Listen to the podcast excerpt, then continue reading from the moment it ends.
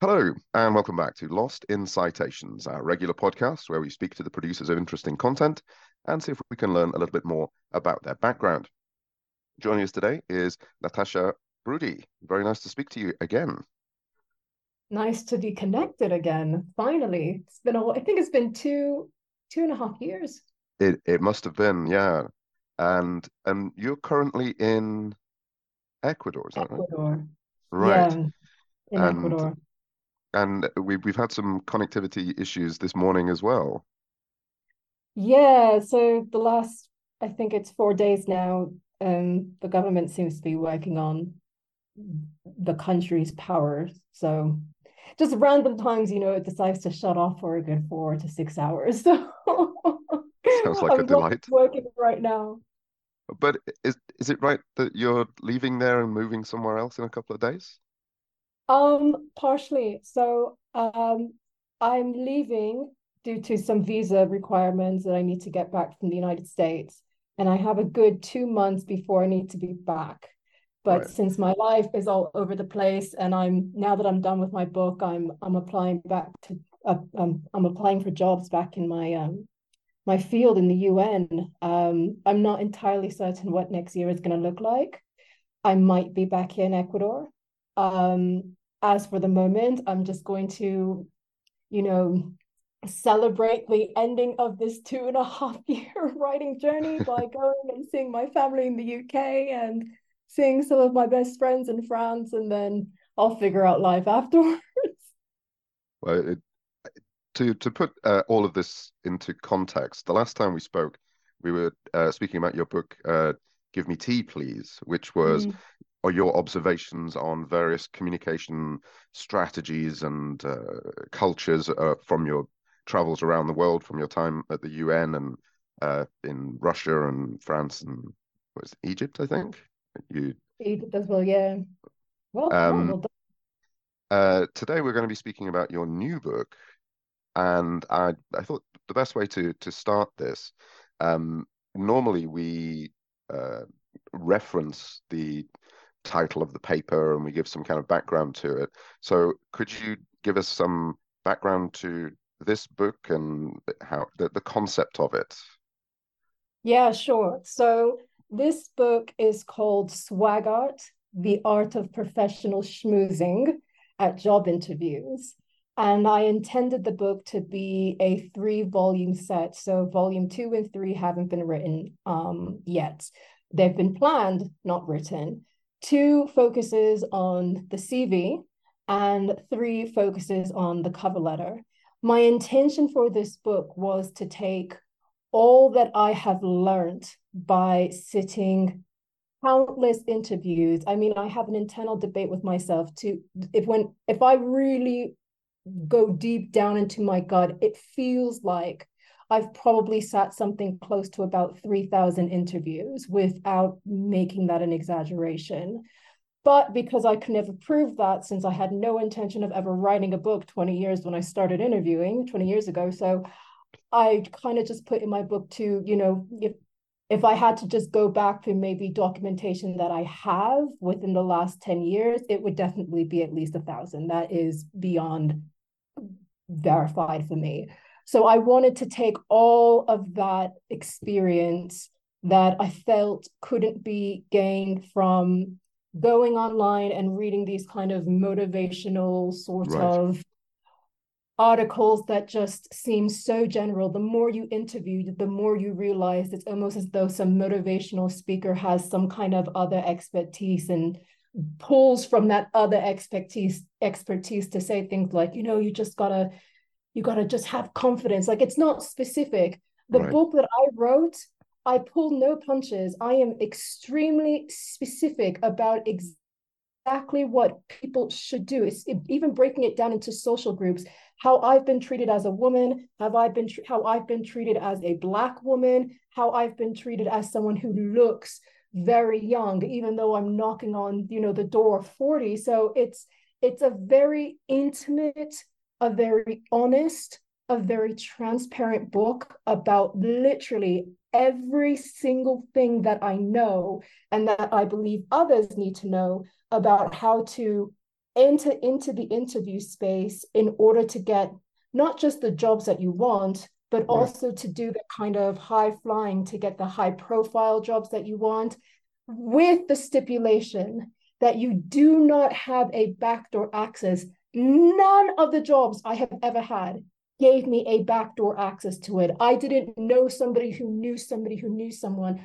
I went online like everyone else in the world who doesn't have those connections, spent two to three days filling out an application, trying to make my thing look perfect, and then submitting it. So when I say I have two decades of experience doing this, I'm very, I'm very I'm uh, serious about that. I'm I really literally spent days upon hours upon hours upon days upon weeks upon months trying to get ahead and trying to climb those career ladders and i understand what works now and what doesn't mm. work now especially in the interview space so this book is almost like my memoir of interviewing what people need to know in order to not only just approach the interview, but how to ensure that you have the best chance of seeing, you know, the dotted line to that contract, putting your nice little John Hancock on that on that signature line. So that is my intention for this book. So the interview is a is a very particular space. It's a very particular uh, kind of genre of interaction because mm-hmm. it's the interviewer trying to work out within 10, 15 minutes exactly who you are and if you work for the company, but also you trying to use that 10 to 15 minutes to the maximum uh, of your potential. I come at this from the um, direction of uh, I used to work for IELTS, and I'm uh, allowed to say that now because uh, it's in the past. And I once a month interview 15 people every month, and I did it for 10 years. And that and each interview lasted no longer than 14 minutes. And in that 14 minutes, you had to uh, decide on possibly a person's future. So whether they were going to be able to go and study abroad, whether they're going to get the university course that they wanted, whether they were going to uh, get the score that they needed in their job. Mm. So it's a mm. very particular genre of interaction. Could you give us uh, an overview of what you think are um, some key points that people should do, perhaps if they're approaching their first interview? Yeah, so I'll I can do that really easily. I I gave a talk about this when I was living in Paris a few years ago, and it really was a motivation for writing this book. The if I had to break it down into a one to two minute pitch, I would say the thing you want to make sure that you do in interviews is be concise and be unique. In my book, I say uniqueness DNA, meaning that every single my personal belief is every person on this planet is unique, has one at least one unique quality.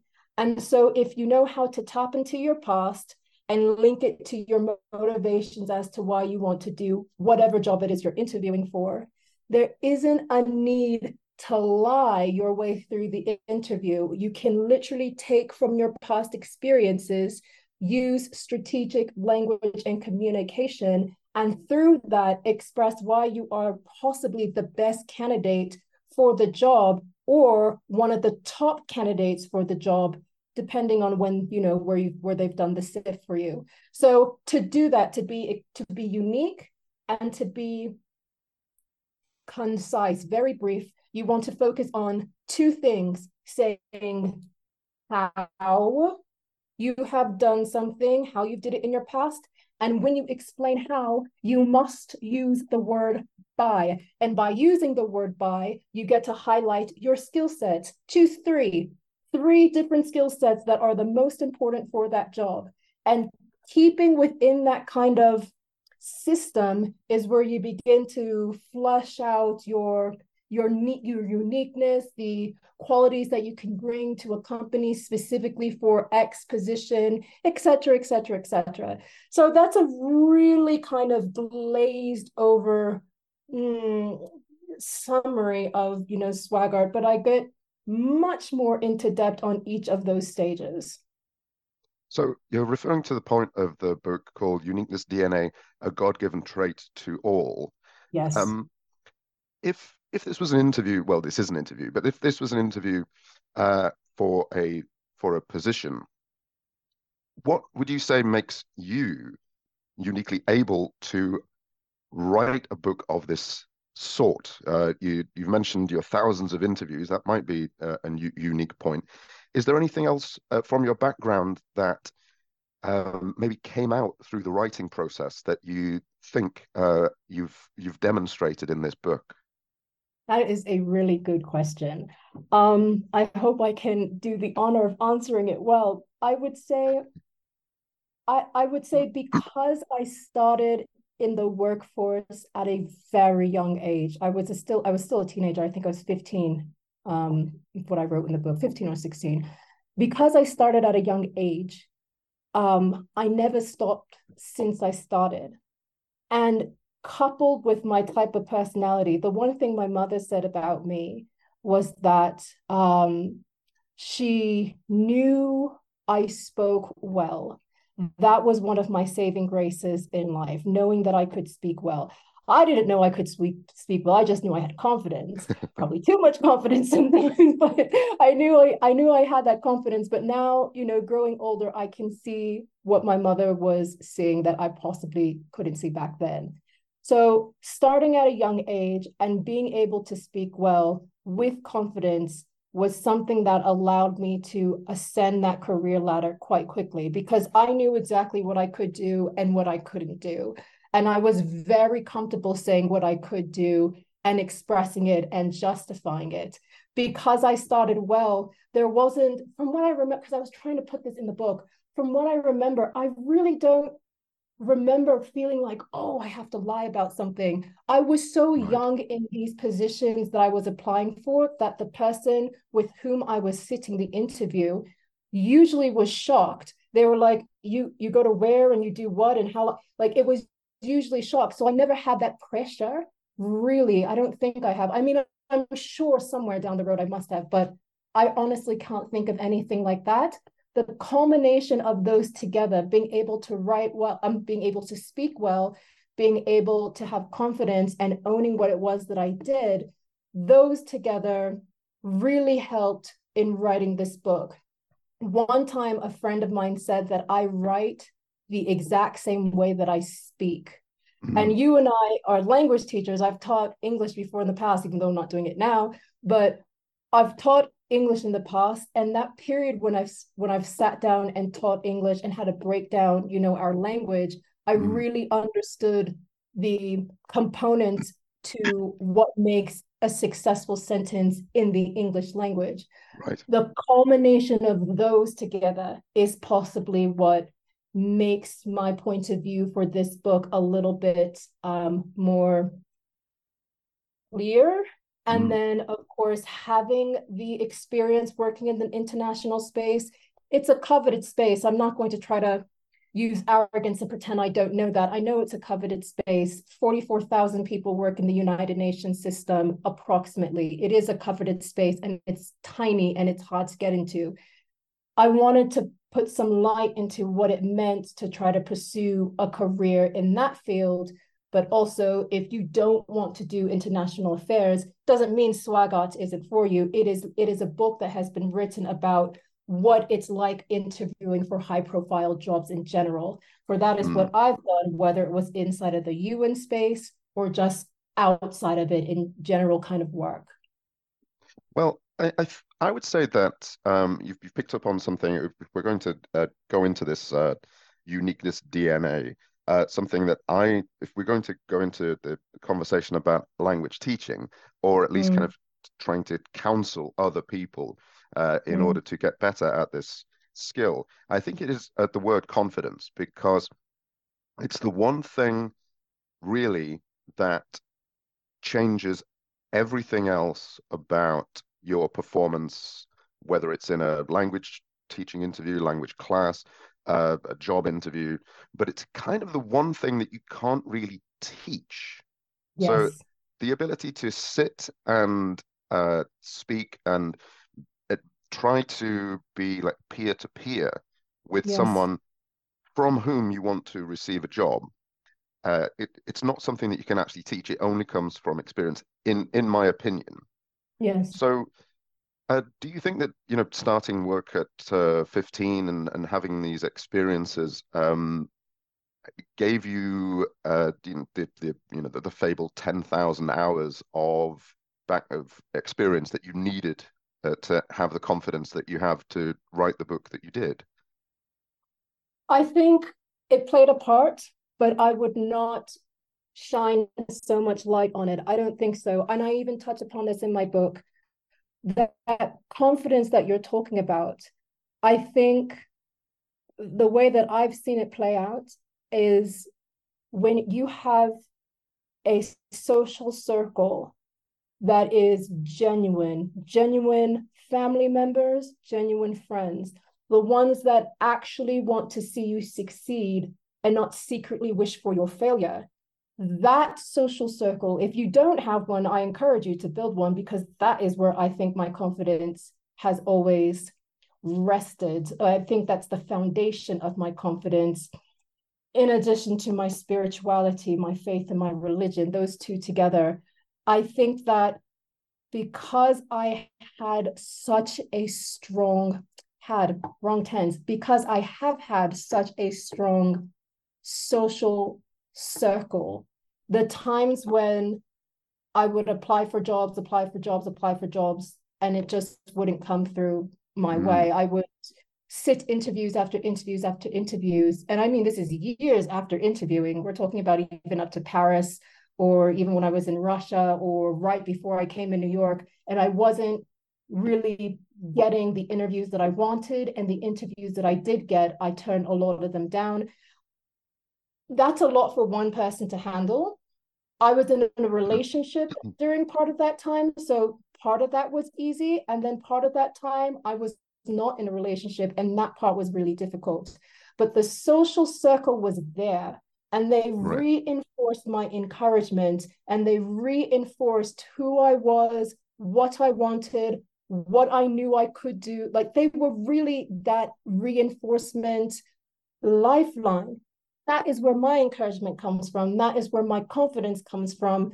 And so when I think of it or translate it even into something like learning a language, I was in Russia trying to improve my Russian speaking skills again, my, the friends that I made in Russia, I was like, just you know completely frustrated with this language because it was so difficult for me and it still is and again that kind of reinforcement that kind of carrying you know that, they're like holding you by your hand so you don't fall apart or at least for me that is where my confidence comes from to to keep trying. So i wanted to express that in my my book by by any means possible by literally saying some of what I've just said now and trying to reinforce this idea that you can get all the interview, you can be doing everything right with your cover letter and CV and then getting sifted for these interviews. Great. Mm, mm, but mm.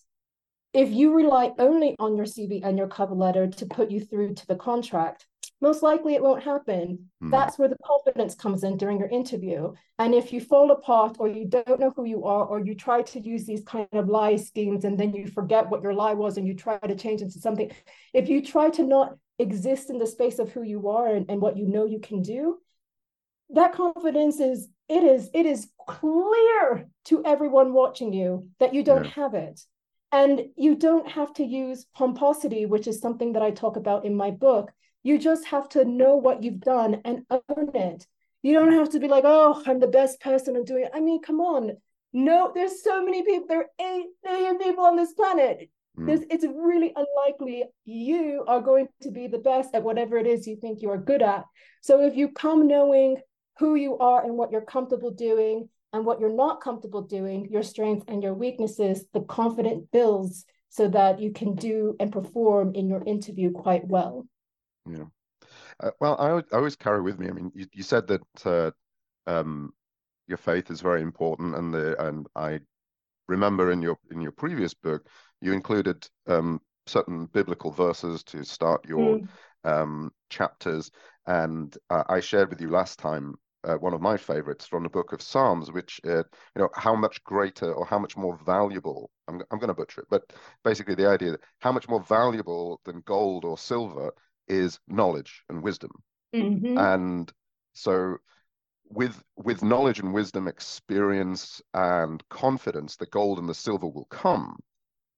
If, all you value is monetary, then you're not going to put your best self across because you're not going to be uh, focused on the things uh, that you you should be talking about. Um, so to pick out something from the book, uh, a section of your book is the difference between confident, cocky, and comfortable, and the question of where are the boundaries. And I think you picked up on some of these points uh, already that come from uh, confidence and is there anything that someone at the start of their career or the start of their journey into the interview, um, any ways that they can relax and uh, actually, as you say, put across their best self? Do you have any relaxation techniques? Yeah, so I highlight two um, in that book. The first one I highlight is to have a mantra find a mantra that puts you into the right state of mind. That's the easiest way to say it. Mm-hmm. And further to that point, keep your mantra private. I was working for a South African um, connoisseur at a wine bar, and he's the one who taught me about um, mantras. And when I was, I asked him, what, "What's your mantra?"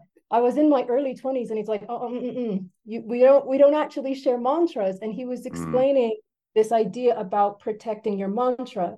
In short, this is how I would say it if I were to translate it into the Natasha way of thinking it about it. Hmm. your mantra is supposed to be some part that is an extension of who you are that's very much protected. And if you expose that part to the wide world out there, we don't live in a kind, loving, caring, you know, Mr. Rogers neighborhood kind of world. There are devils that are at play as well. And so the ones who wish to cause you harm by manipulating your mantra against you, they will 100% do it, especially on the career ladder, especially in the interview space. So instead, you find a mantra that keeps you calm and puts you into the right state of mind and you practice saying this mantra and meditating on this mantra as you physically approach your interview. I do this mm. literally mm. every single time I am a, I'm about to have an, an interview. And the moment I think of my mantra and practice it, I calm I calm down. The other thing that I wanted to ask you about is um, just the kind of how important your uh, how important the support system is. You've mentioned your family, you've mentioned your friends.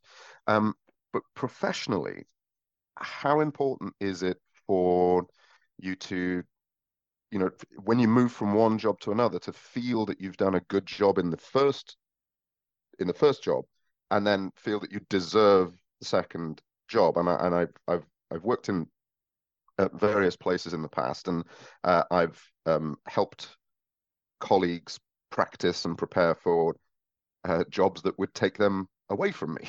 And they, they wanted to move to another city. They wanted to move to another uh, university.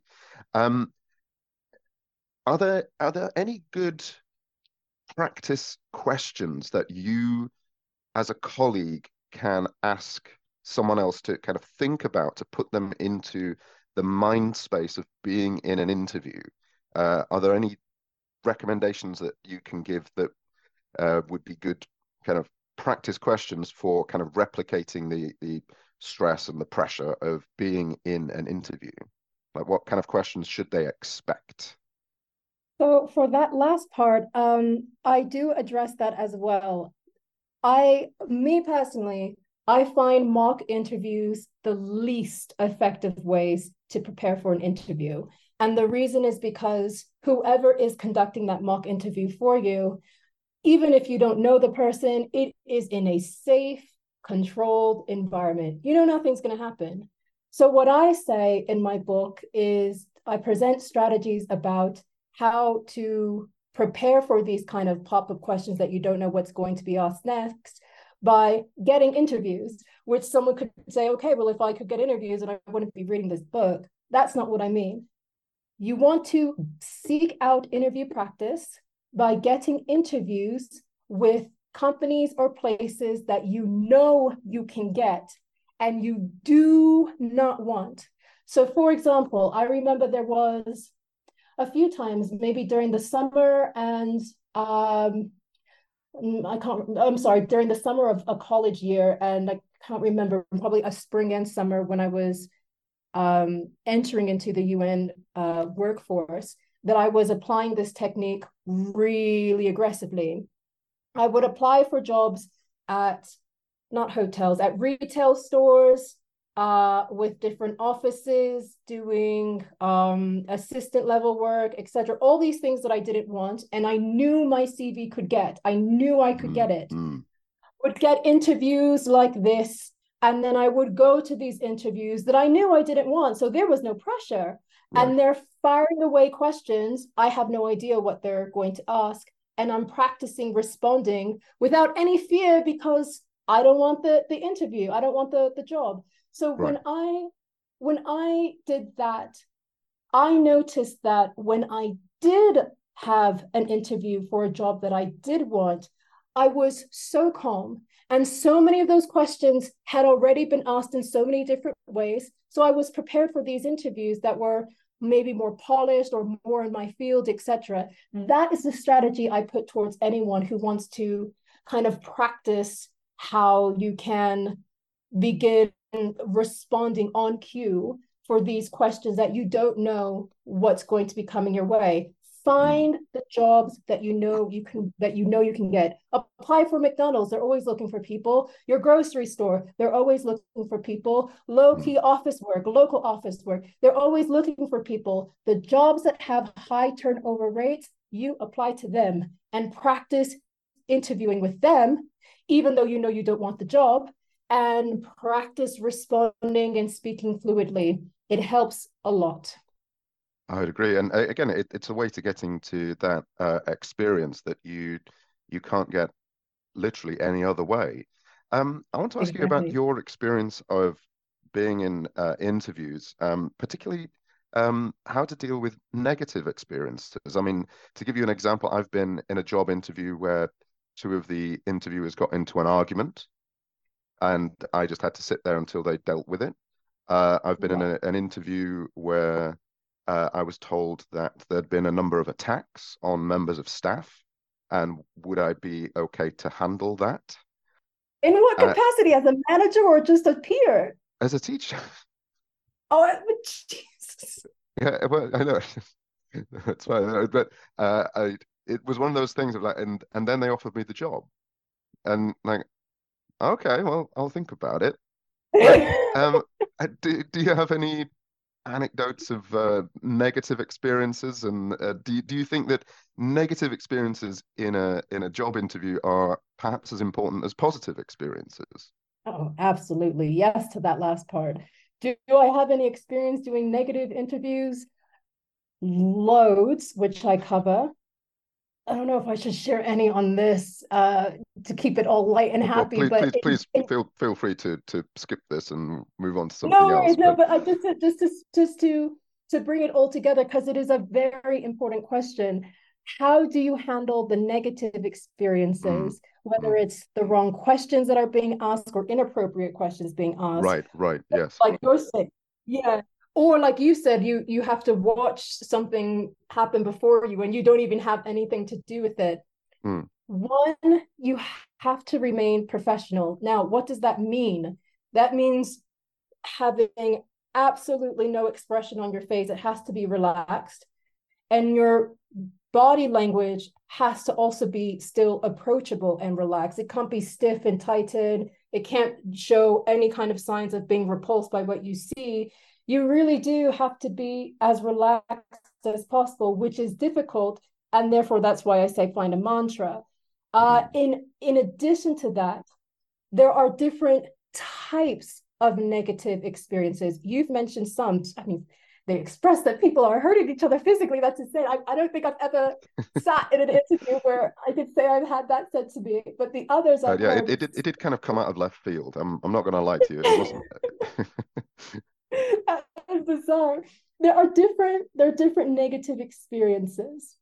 And so for those different negative experiences, I highlight racial ones, one's based on sexism, mm-hmm. one's based on inappropriate language in general, and then those kind of even though it's not really what you're saying, it's more like the difficult questions that you don't really know how to answer.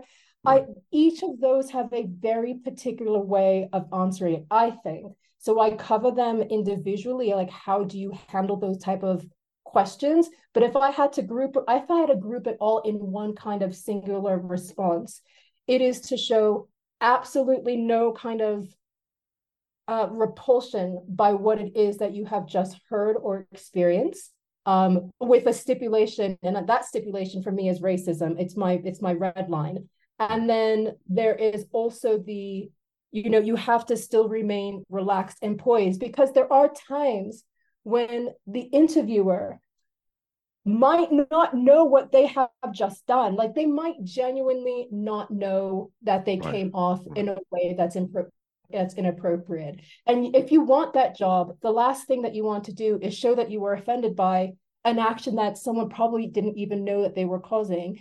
In addition to that, the person interviewing you, you might not even be working with them if you get the job. It might be something completely different, some other place completely different. So you really want to exercise forms of professionalism.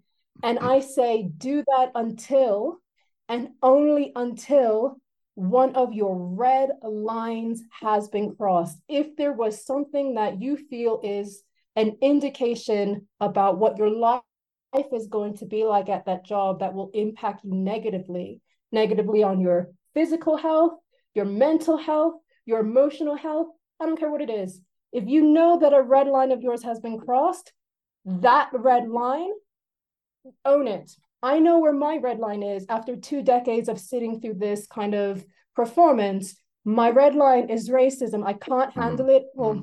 I don't I don't like handling it, but I will handle it in an interview space. I don't enjoy the the experience of having to be shocked by this experience or being shocked by these words or language or attitude but i will handle it there knowing i will not get that job and right. i'm okay with that now yeah. before i wasn't before i'd be like oh, okay well i kind of need the money so fine but i am to this point where i'm so fed up with how that has transpired in the world politics we see today that for me that's my red line that might not be a red line for others and it could be mm. something else that's completely different so as mm. i wrote in my book before you even get to the interview space before you even start interviewing yeah. know where you will tolerate shenanigans and where you won't tolerate it know where those red lines are for mm. you only you have to sleep with yourself at night in your own head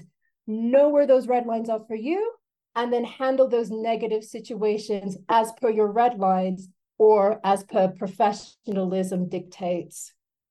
There have been, uh, you know, issues beyond the, the, things that I don't want to really share. Uh, sometimes with interviews with people who I've known for years, and as you said, you need to be need to know the difference between what is, as you say, a red line or is just shenanigans. It's just things things that are going exactly. on and uh, things that, as you say, you can live with if you worked at the company and things that you absolutely can't. Um, I'd like to go on to ask you about the process of writing uh, your book because I know that uh, there are, you know, several of our listeners who are in the process of planning to write a book or have written a book um, and are planning to do so again, or maybe they're, they're already writing it. Uh, how did you approach this being this is your second book is that correct second yeah yeah so how did you approach this um, book project uh, maybe differently from what you did before what did you learn from the process of the first one did you find it uh, easier or more difficult given the content I, I, I don't know how how did you find um, the process of actually writing this book? I even covered this in the book.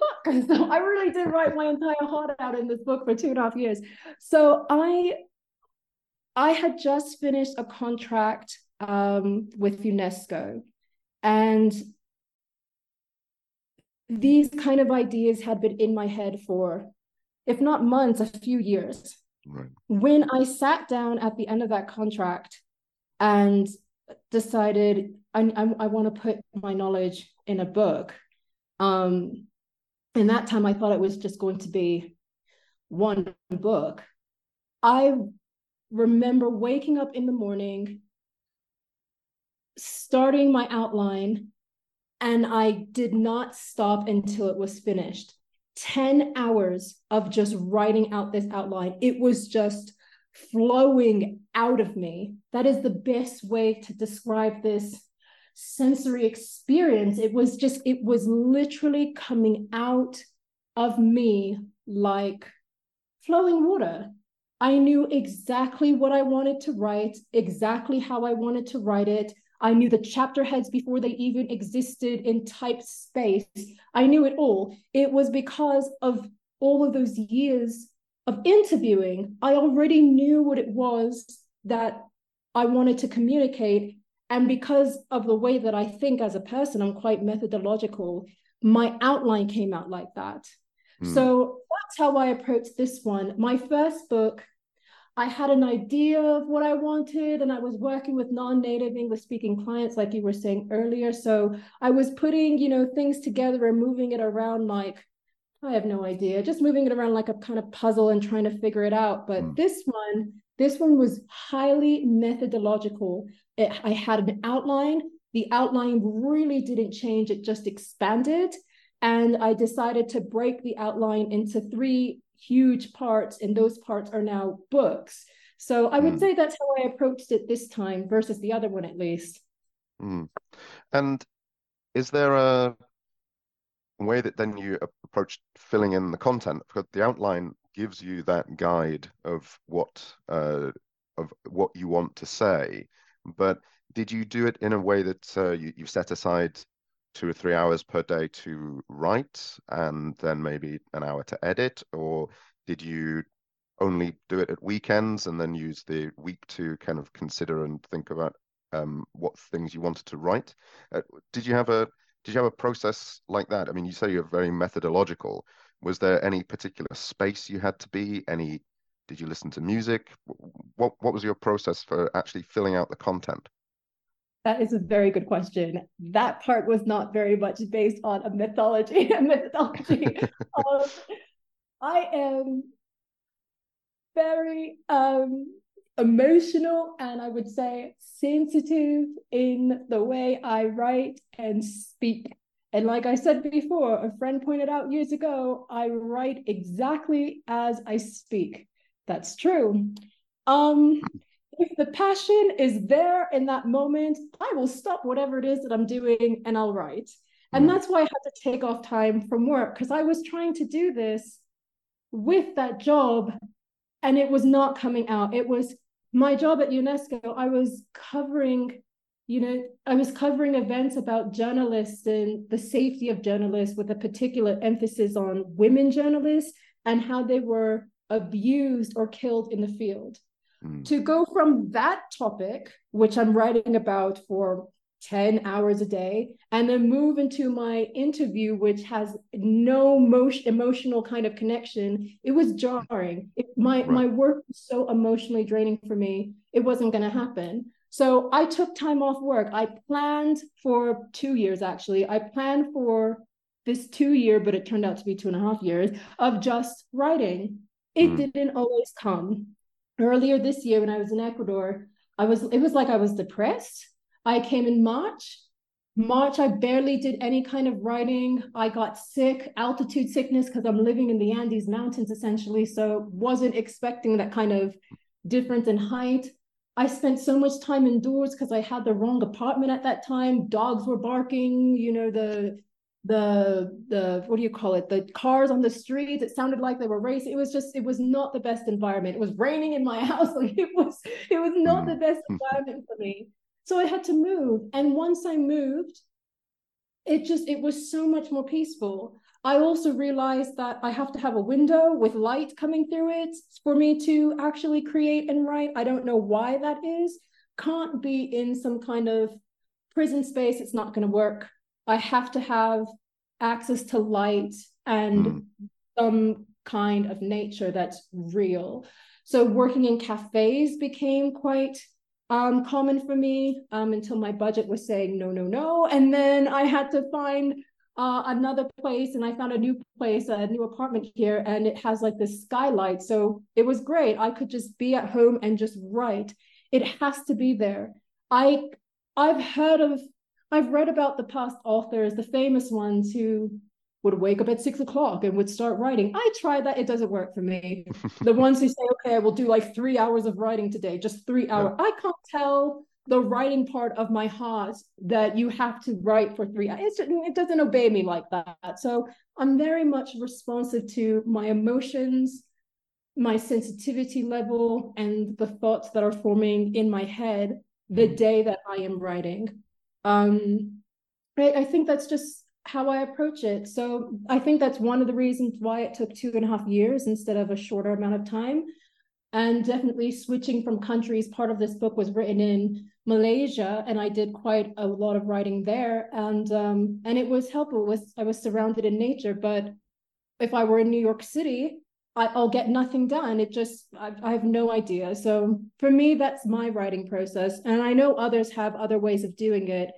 Um, but I, I can't force myself to a schedule or I'll, I'll, never touch a paper again i'll never touch a computer again it has to be natural and organic no i agree with you and it, it is uh, the external stimuli are very important for um, engendering the whatever is internal um, like uh, i would have a, a, playlist when i was um, working a lot many many more lessons a week than i than i do now and I had to travel around. I had would just constant when I was writing my thesis, I'd constantly walking around with a huge sheaf of papers, but I had to have a certain playlist.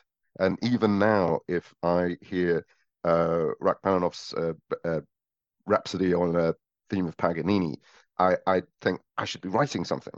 It's just it's it's almost Pavlovian um, mm-hmm. response um, to certain pieces of music, but I, I understand your your response to light and nature, and certainly nothing you know neg shall we say negative urban noises, which which can involve uh, oh, dogs and vehicles and things like that.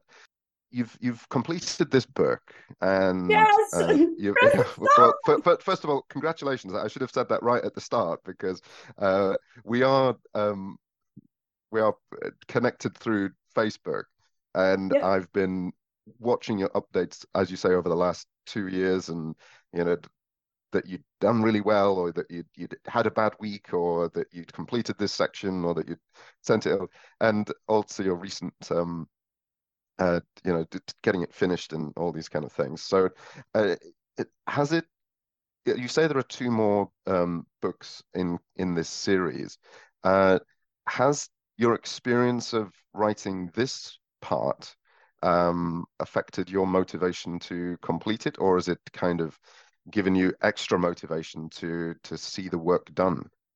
The former. I am so exhausted. I was telling one of my best friends, I was like, I don't think I could do this again. I don't, I don't, I honestly, I don't know. Yesterday I was thinking, that second book really needs to come out now, really close to this one. But this whole past two months, especially this last month, mm. I have been over this. Even today, I'm yet from yesterday to today, I've been trying to just, you know, upload the book, the finished book on Amazon, only to realize that because I was using Ingram Spark, at first to plan the entire book. And their so called standard page sizes, which are supposed to be global, mm-hmm. Amazon's has standard page sizes that are just like a few millimeters off. I had to format and typeset the entire book from yesterday to this morning. I think I went to bed around four, which is why I couldn't send you the manuscript. I was just like, this is, I'm so over this. The second and third books, I've even been thinking, well, maybe I can do a different kind of format because one is really CVs and the other one, mm. I'm not, I don't know how I'm going to teach writing in, you know, a book about cover, uh, sending cover letters. So I, I'm entertaining different formats of it. Like maybe they'd be video components or kind of online tutorials. I'm not entirely certain, but definitely solid answer to your question. It's definitely the former. I am exhausted, but I mm-hmm. also know that kind of writing passion side of my heart, most likely knowing me, especially if I see this book have a lot of good traction on it by next year, probably March, I'm going to be sitting down at a computer and writing.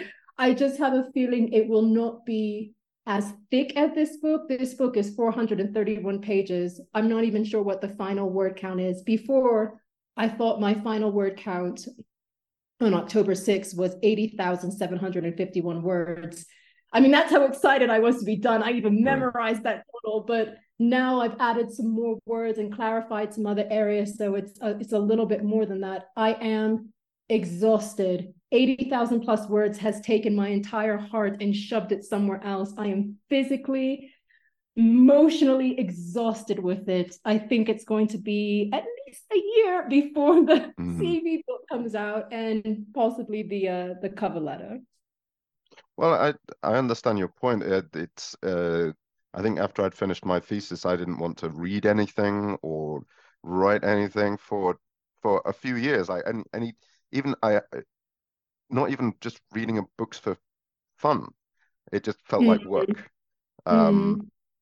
So I, I, I understand your point there, and uh, so going forward from from here, I do hope you write the book because then we'll we'll have a, a good reason to have you back on the podcast.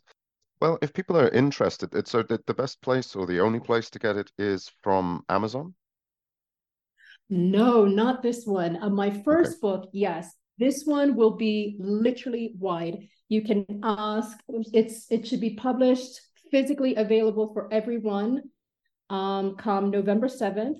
Pre-order for the book, at least in ebook format, starts November first, and then November third. Uh, uh, you can order the paperback. Now, with November 7th being the full date for anyone anywhere to get this book, you can ask your libraries to stock it, which is one of the best ways to get it into libraries because I'm all about, you know, saving money. Mm-hmm. Two, you can ask your local bookstore and they can order a few copies for their bookstore. They just want to make sure the book sells and it's just not sitting on the mm-hmm. shelf, not mm-hmm. selling. So you have to ask them for these things since I'm not famous, that's what we have to do. We have to kind of promote it that mm-hmm. way. Or you can use channels like um, KDP, the Amazon ebook thing, the paperback for Amazon. Amazon you can use. Um, you can use the Kobo and buy the book there. Barnes and Noble, you can buy the book there if you're in the Western kind of countries. Um, you should be able to find it literally everywhere. Now, if there is a place that you thought you should be able to find it and it's not there, send me an email and I will petition for the book to be there, or I'll probably just I'm, I have a feeling I'm going to um set up a payment system on my personal website where the prices are just a little bit lower, and then you can order one there and one will be sent to you. But for this book, unlike my first book, it will literally be wide. You can you should be able to get it through any kind of platform, and if it's not there, you should be able to request it. Right. Well, uh, we will try and put out this podcast at, at, a good proximate time to this release, and we'll include as many links as necessary to make sure that people have uh, access to it. Um, the book we've been speaking about today is uh, and the person we've been speaking to is Natasha Broodie. And uh, I wish you all the best with your mental recovery from the stresses of uh, writing the book, and uh, I also very much look forward to speaking to you again in the future. Thank you so much, Chris. This was such a pleasure. Thank you. If you'd like to contact the show, the best place to find out about us is our website, lostincitations.com. Here you can learn more about the background to this project and how you can get involved. Our hope is to help academics, educators, and online content producers get in contact with each other. Our email address is lostincitations at gmail.com. We also have Facebook and LinkedIn pages. Please rate and comment on the sites you use to download your podcasts. It helps us reach more potential listeners. But probably the most helpful thing you can do is, if you like our content, recommend it to a friend and let them know what we're trying to do. Thank you very much.